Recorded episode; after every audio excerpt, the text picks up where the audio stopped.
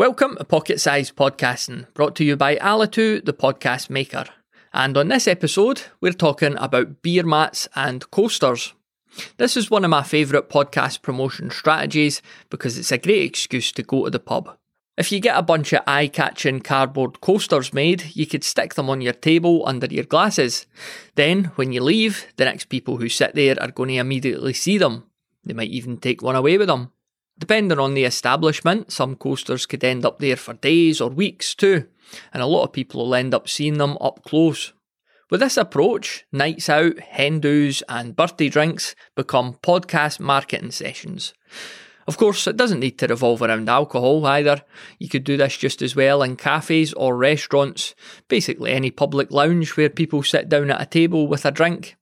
As a bonus tip, why not approach a local bar or cafe to become their official supplier of coasters in exchange for some free promotion on your podcast?